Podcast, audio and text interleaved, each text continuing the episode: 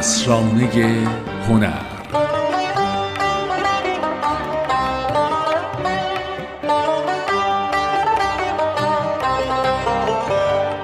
سلام. اینجا اسرانه هنره.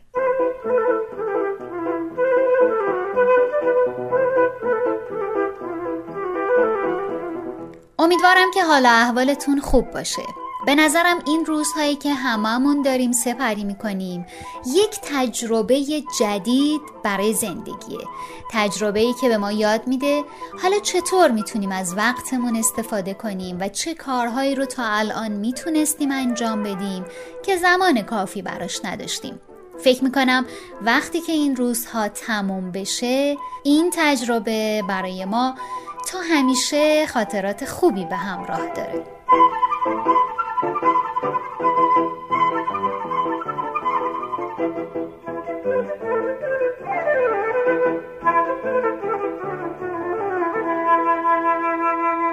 داستان نهم مکتبهای هنری صفوی.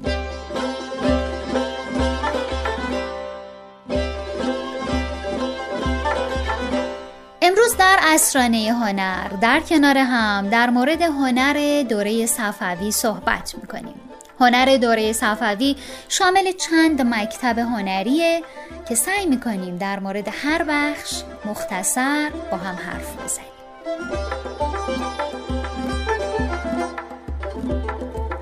وقتی که درباره مدرنیسم ایرانی فکر می‌کنیم دوره صفویه به ویژه دوره سلطنت شاه عباس دوم می‌تونه ریشه ورود تجدد و مدرنیسمی باشه که در دوره قاجار به اوج خودش می‌رسه. در زمینه هنر هم همین اتفاق میافته. البته به خاطر محدودیت زمانی ما از اشاره های تاریخی میگذریم. اما می‌دونید که در دوره صفوی چند مکتب هنری به هم پیوند می‌خورند تا آثار درخشان هنر دوره صفوی در نقاشی دیواری، معماری، نگاره ها و کتابارایی خلق بشند. مکتب های هنری که هر کدومشون تاثیرگذاری های منحصر به فردی در آثار هنری داشتند مثل مکتب تبریز.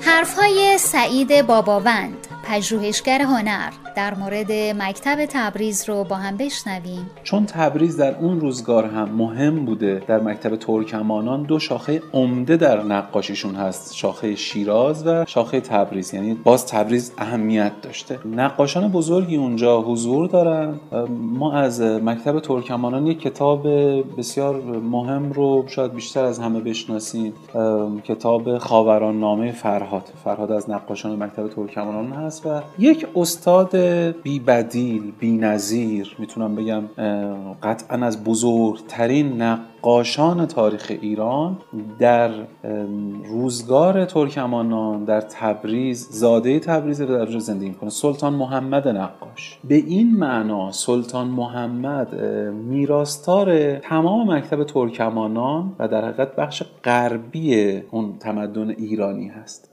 در حرات و مشهد چه در دوره شاهروخ و چه بابر میراستاران شاهروخ تیموری نقاشان بزرگ هنرمندان بزرگ ادبای بزرگی هستند. پایتخت بسیار مهمیه و ما می‌دونیم شاهروخ خودش مرد بسیار هنرمندی بوده خوشنویس بسیار درجه یکی بوده. هنرمندان رو جمع می‌کرده. اساسا در اون روزگار یکی از مایه های افتخار و بزرگی برای شاهان و شاهزادگان دانستن نقاشی و خوشنویسی و شعر بوده و بسیار از هنرمندان رو هم حمایت می‌کردن در دربارشون جمع می‌کردن. زمانی که شاه اسماعیل هرات رو فتح می‌کنه بسیار از هنرمندان بزرگ اونجا هستن و نادره دوران هم اونجاست. کمال الدین بهزاد.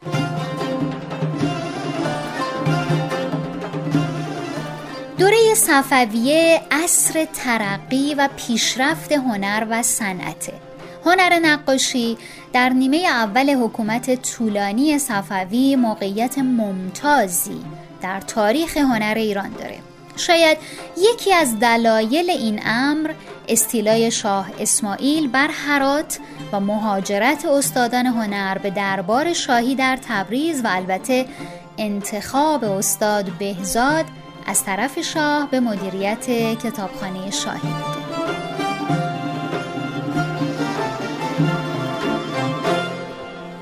حرفهای احمد رضا حقیقی پژوهشگر هنر در مورد قوام یافتن مکاتب هنری در ایران رو بشنویم. اگه ما بخوایم در مورد هنر دوره صفوی صحبت کنیم به جهت اینکه این سلسله یک سلسله مهم و مقتدری بوده خیلی میشه بحث کرد.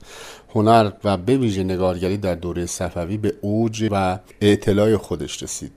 در این دوره ما شاهد هستیم که استاد کمال الدین بهزاد که در دربار تیموریان بود به وسیله شاه اسماعیل به تبریز میره و در اونجا علاوه بر اینکه یک کارگاه نقاشی خیلی بزرگی رو ایجاد می‌کنه مدرسه نقاشی به نوعی ایجاد می‌کنه کتابخونه مهمی رو به وجود میاره و در اونجا شاگردان بسیار زیادی تربیت میشن که این شاگردان مکتب تبریز رو به وجود میارن.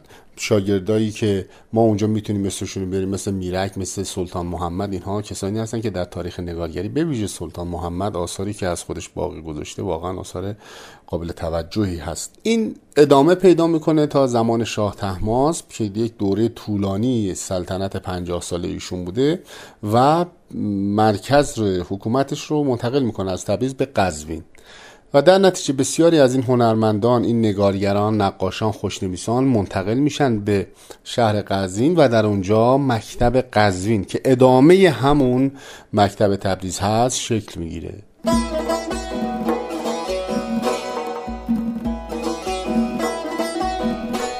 موزه متروپولیتن نسخه خطی نفیسی از منظومه خمسه نظامی هست که اونو سلطان محمد نور خوشنویس بزرگ و مشهور نوشته. در اون پانزده تصویر کشیده شده که هر کدوم با رنگهای زیبا و درخشان زینت بخش اثر شدند. بعضی ها تصویرسازی این نسخه خطی رو به آقا میرک نسبت دادن و بعضی ها هم اونو کار محمود مزحب می‌دونند. سعید باباوند در این لحظه در مورد مکتب های هنری دوره صفوی با ما صحبت می‌کنه. ما زمانی که درباره مکتب تبریز در حقیقت مکتب تبریز دوم و مکتب اصفهان صحبت می‌کنیم درباره دوره بسیار مهمی از تاریخ نگارگری ایرانی داریم حرف می‌زنیم. مکتب تبریز دوم به یک معنا میراث تمام هنر پیش از خودش رو تمام نگارگری ایرانی پیش از خودش رو جمع کرد و تبدیل به یک مکتب مشخص کرد. تمام مواریس رو در خودش حل کرد و بعد طی سفری که این تختگاه صفوی از تبریز به قزوین و سپس به اصفهان داشت. این سنت رو به اصفهان تحویل داد و دوران جدید هنر نقاشی ایرانی از اصفهان آغاز شد. به این معنا وقتی درباره نقاشی صفوی صحبت می‌کنیم درباره دوران جمع شدن این میراث و تحویلش به روزگار جدید داریم حرف می‌زنیم. اما چرا گفتیم تبریز دوم؟ ببینید در ایران شهرهایی هست که همین امروز هم شهرهای مهم ماست مثل تبریز، اصفهان، شیراز، مشهد و حالا شهرهایی هم بوده که الان از حوزه جغرافیای سیاسی ایران خارج شده و یک زمانی در این منظومه فرهنگی بوده مثل هرات. این شهرها معمولا یا تختگاه و پایتخت سلسله ها بوده و یا شهر مهم و گاه ولیعهد نشین سلسله های شاهی بوده. پس از این جهت مرکز تجمع هنرمندان بوده و مکاتب هنری با اینها شناخته میشه. ما زمانی که درباره مکاتب هنری به خصوص مکتب نقاشی داریم صحبت می‌کنیم یا اونها رو با سلسله های شاهی و پادشاهیشون اسم می‌بریم. مثلا میگیم مکتب ایلخانان و مغول مکتب گورکانی مکتب زند یا با اسم شهرها که خب وقتی ما میگیم مکتب صفوی خودش شامل چهار زیر مجموعه هست یعنی تبریز دوم قزوین مشهد و اصفهان. تبریز اول در دوره مغول ها بوده یعنی در زمان اولجایتو تبریز پایتخت هست و رشیدی ساخته میشه و اونجا یک مکتب نقاشی پرورش پیدا می‌کنه که جز مکاتب مهم هست و آثار مهمی از جمله یک شاهنامه بسیار با در اونجا پرداخته میشه و بعد از گردش در جاهای مختلف دوباره در دوره صفویه تبریز پایتخت میشه و مکتب تبریز دوم اونجا تشکیل میشه.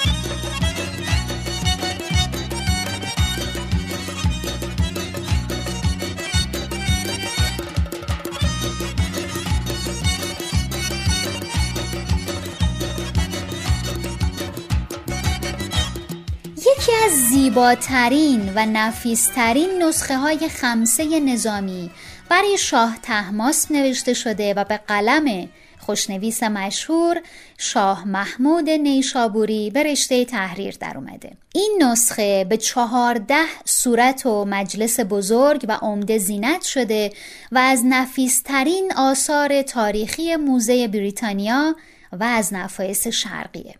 امضاهای سرآمدان دوره هنر صفوی مثل سلطان محمد، میرک، میرزا علی و مظهر علی زیر این نگاره ها دیده میشه.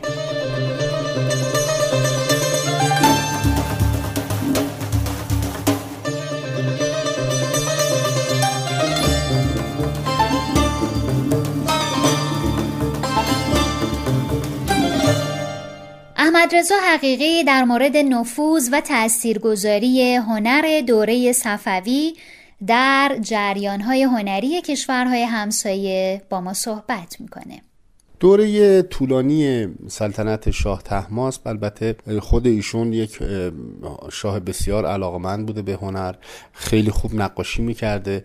اما در اواخر دوره حکومتش به نوعی رویگردان میشه از هنر به ویژه نقاشی و صورتگری و نگارگری و این نقاشانی که بسیاری از اونها شاگردان بهزاد و یا با واسطه شاگردان ایشون بودن میرونن.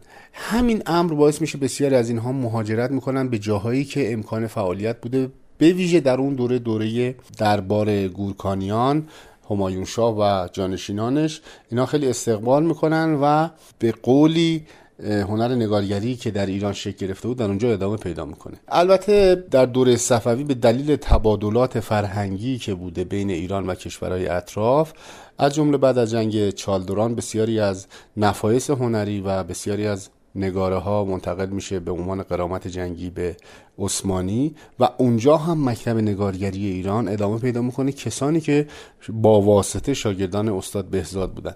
و بدین ترتیب ما شاهد نفوذ هنر نگارگری صفوی حالا چه مکتب تبریز چه مکتب قزوین و بعدها در دوره شاه عباس که اصفهان رو مرکز خلافت و حکومت خودش قرار میده مکتب اصفهان هستیم که اینها نه تنها در ایران بلکه در کشورهای اطراف ایران هم منشأ اثر هستند و بسیار بسیار به بالندگی می‌رسند.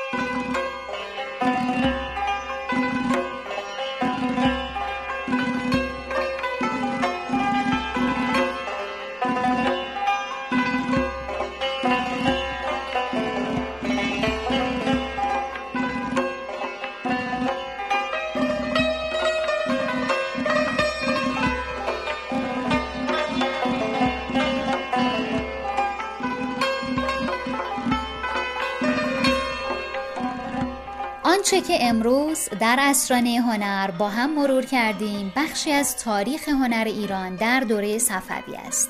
این تاریخ به قدری گستردگی داره که البته در این مجال کوتاه نمیشه مفصل در موردش صحبت کرد. اما فکر می‌کنم که همین حرف ها می‌تونه شروعی باشه برای مطالعات شما در این زمینه. اگر علاقمندید که می‌تونید مطالعه کنید و از جریان های هنری در گذشته و آنچه که در سرزمین ما رخ داده بخونید و از خوندنش لذت ببرید.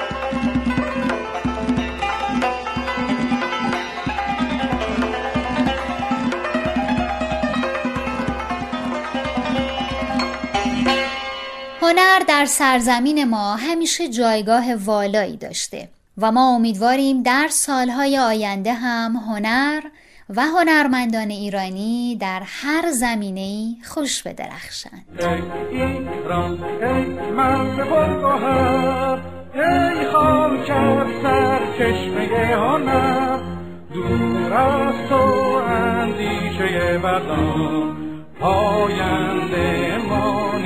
مانی تو جاودان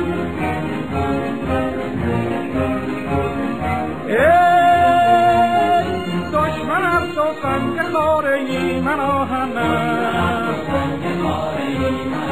جان من فدای خاک پاک